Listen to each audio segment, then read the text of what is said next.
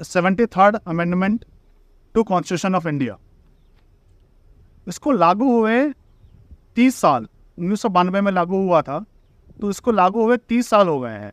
सो आज जो हमारी चर्चा है, वो इस विषय पर है कि सेवेंटी थर्ड अमेंडमेंट तीस साल के बाद भी उसका ज़मीनी स्तर पर क्या प्रभाव है, का किस हद तक लागू हुआ है, और भारत के विकास में, और भारत के विकास से महत्वपूर्ण गाँवों के विकास में सेवेंटी थर्ड अमेंडमेंट को जो लागू किया गया है, उसकी क्या भूमिका है, उसको कैसे और अच्छा किया जा सकता है? सो, सेवेंटी थर्ड अमेंडमेंट में उनतीस सब्जेक्ट थे। ट्वेंटी नाइन सब्जेक्ट जिनकी पावर डिवॉल्व होनी थी पंचायत को। ये उनतीस सब्जेक्ट क्या है?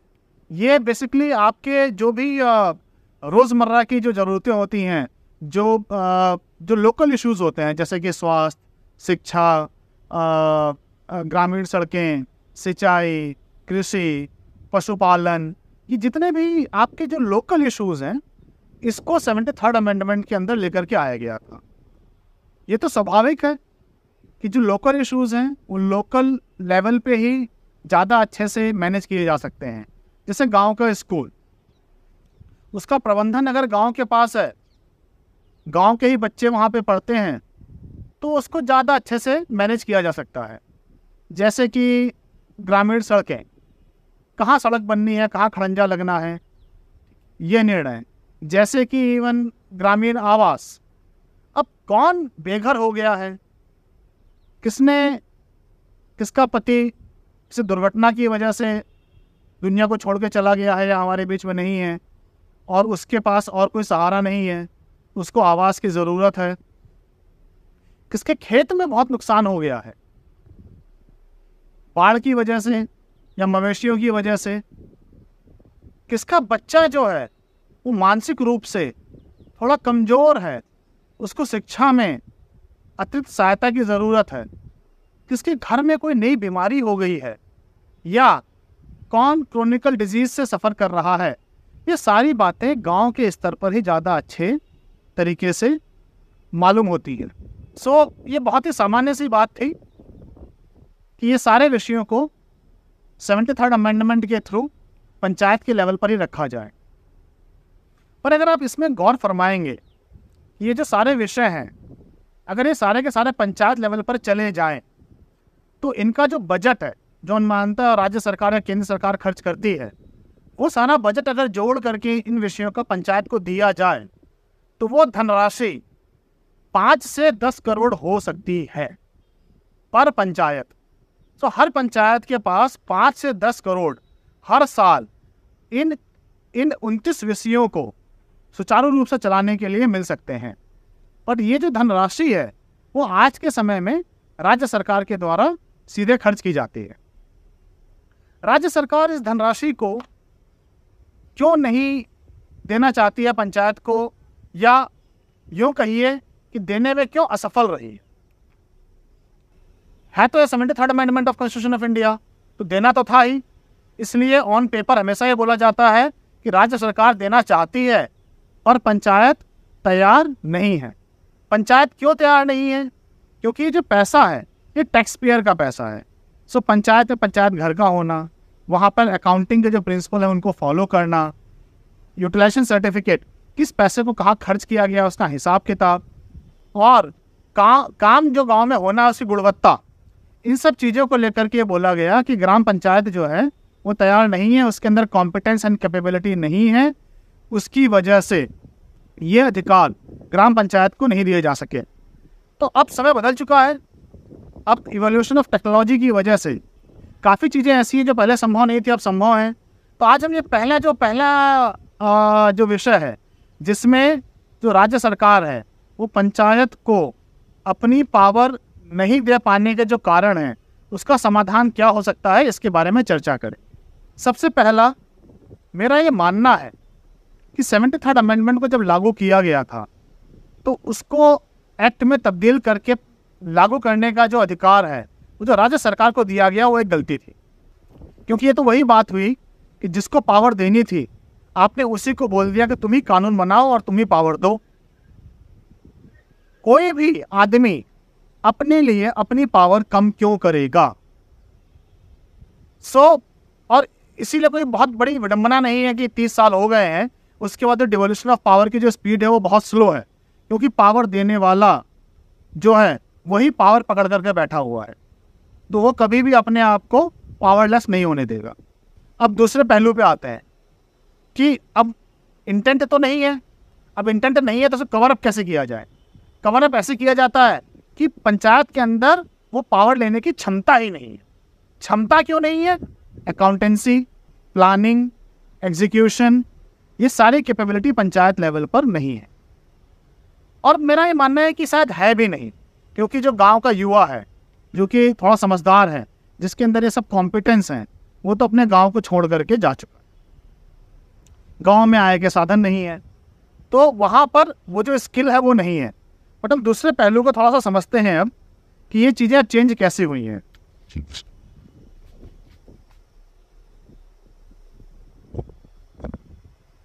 अब तीन चीज़ें जो हैं, वो बहुत फास्ट से डेवलप हो रही हैं। पहला पीपीजी डिजिटल पब्लिक गुड दूसरा आर्टिफिशियल इंटेलिजेंस तीसरा पंचायत। इन तीनों का जो कॉम्बिनेशन है, वो राज्य सरकार की जो सबसे बड़ी दुविधा है, उसका समाधान करता है। कैसे? आपने बोला कि पंचायत के पास अकाउंटेंसी नहीं है। सर अकाउंटेंसी तो पंचायत को करने की ज़रूरत भी नहीं है। पंचायत के पास प्लानिंग नहीं है। प्लानिंग पंचायत को करने की ज़रूरत है कि उससे कौन सा प्रोजेक्ट लेना है, नहीं लेना है। बट उस प्रोजेक्ट की जितने कॉस्टिंग है, जो अकाउंटेंसी है, वो तो पंचायत की उतनी बड़ी समस्या रही नहीं है। क्योंकि उसके लिए विभिन्न सॉफ्टवेयर बनाए गए हैं और उसके लिए जो लोगों की ज़रूरत है, वो वहाँ पर है। जब आप ये कहते हो कि पंचायत के पास कोई लोग नहीं है तो वहाँ पर जो लोग ऑलरेडी राज्य सरकार ने पंचायत को मुहैया कराए हैं, उनकी कैपेसिटी क्यों नहीं इंक्रीज की जाती है, इस पे भी सवाल आता है। जो लोग नहीं है, वो कौन कौन से हैं? जो सॉरी जो लोग पंचायत के स्तर पर जो लोग हैं, वो कौन है? तो हम देखते हैं कि सबसे पहले पंचायत सचिव या सेक्रेटरी दूसरा रोज़गार सहायक, तीसरा ए एन एम आशा। पांचवा, शिक्षा मित्र।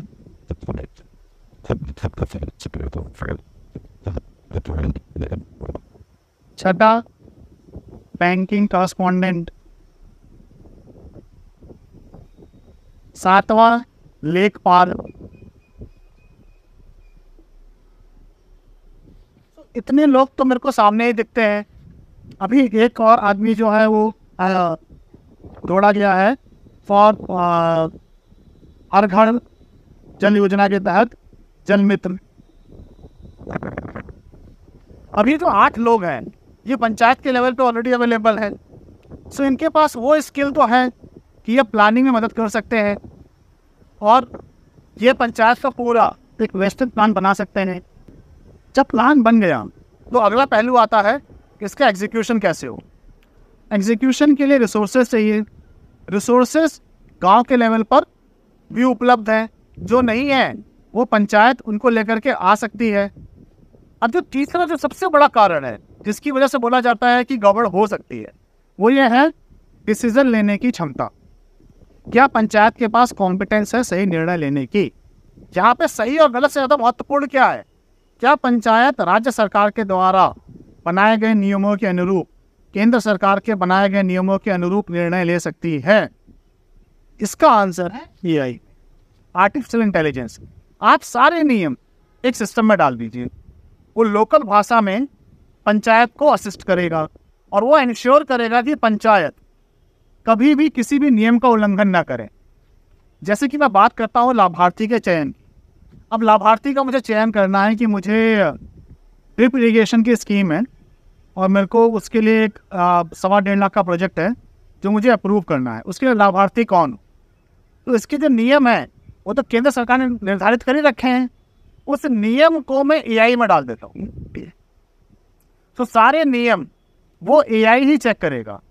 अब अब सारे नियम जब एआई चेक कर रहा है तो उसमें जो डेटा चाहिए, वो कहाँ अवेलेबल है? डेटा जो है, वो पंचायत के लेवल पे अवेलेबल है। सो किसी भी एआई मॉडल को क्या चाहिए? एक क्वालिटी डेटा उसके बाद एआई कोई भी निर्णय ले सकती है। आज अगर आप देखिए तो आज हेल्थ के निर्णय लिए जा रहे हैं, ठीक है? कि इसको किसी को क्या बीमारी है? आज लोन देने के निर्णय लिए जा रहे हैं क्रेडिट कार्ड देने के निर्णय लिए जा रहे हैं। आज बड़े से बड़े निर्णय एआई के थ्रू लिए जा रहे हैं। क्यों? वहाँ पे एक ही बात रह जाती है डेटा की गुणवत्ता अगर हो तो जो जो ब्रेन है, वो एआई के पास बहुत है। यहाँ पे जो डेटा की जो गुणवत्ता है वो पंचायत के पास है। क्योंकि कौन आदमी के जीवन में क्या घट रहा है ये सबसे पहले पंचायत को ही पता होता है। किसके घर में शादी हुई किसके घर में बच्चा पैदा हुआ किसके घर में कोई बीमार हो गया कोई एक्सीडेंट हो गया किसी की डेथ हो गई खेत में पानी आ गया मवेशी मर गया मवेशी कुएँ में आ, जो है कीचड़ आ गया ठीक है घर में पानी की समस्या आ गई घर की छत टूट गई, टॉयलेट ब्लॉक हो गया, सड़क गंदी हो गई, सड़क में कीचड़ आ गया, ठीक है, तालाब से पानी खत्म हो गया, सूखा पड़ गया, किस किस खेत में ज़्यादा सूखा का प्रभाव आया? ये सारी चीज़ें, ये डेटा जो है, ये पंचायत से ज़्यादा किसी को नहीं पता होता है।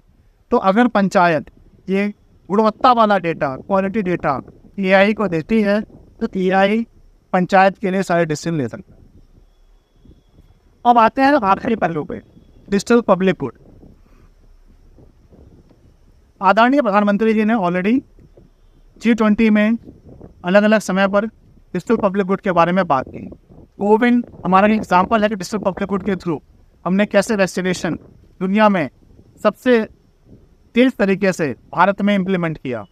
इसके अलावा यूपीआई डिजिटल पब्लिक गुड का बहुत ही शानदार एग्ज़ाम्पल है, जहाँ आदमी पाँच रुपये तीन रुपये साढ़े सात रुपये इस तरह का ट्रांजेक्शन कर रहा है और लोग डिजिटली ट्रांजेक्ट कर रहे हैं। इसके अलावा आधार, के ये सारे के सारे डिजिटल पब्लिक गुड के एग्ज़ाम्पल हैं। डिजिटल पब्लिक गुड क्या है? जो कि अवेलेबल है किसी को भी यूज़ करने के लिए। तो अगर मैं गाँव में आइडेंटिटी डॉक्यूमेंट स्टोरेज के लिए डिजी लॉकर पेमेंट ट्रांसफ़र करने के लिए DBT in kind benefit transfer करने के लिए ई रूपी बैंक बाई डीबीटी अगर मैं इन सारे पीसेस को ले लूँ तो अब क्या हुआ कि मेरे पास लोगों की आइडेंटिटी निर्धारित हो गई, जिसको जो पैसा देना है, उससे कनेक्टेड बैंक का सिस्टम हो गया, मेरा सप्लायर का नेटवर्क हो गया, मेरे पास बैंक का नेटवर्क हो गया, और मेरे पास डेटा को वेरीफाई करने के लिए पंचायत हो गया, नियम ए आई जो ट्राइंगल है ये राज्य सरकार द्वारा दिए गए, जो सारे व्यवधान हैं पंचायत को पावर न देने के, ये ट्राइंगल उन तीनों को सॉल्व करता है। तो मेरे हिसाब से ये बहुत बहुत ही ज़्यादा उपयुक्त समय है कि राज्य सरकार को सेवेंटी थर्ड अमेंडमेंट के हिसाब से उनतीस के उनतीस सब्जेक्ट की financial planning accountancy and implementation power अब पंचायत को दे देनी चाहिए।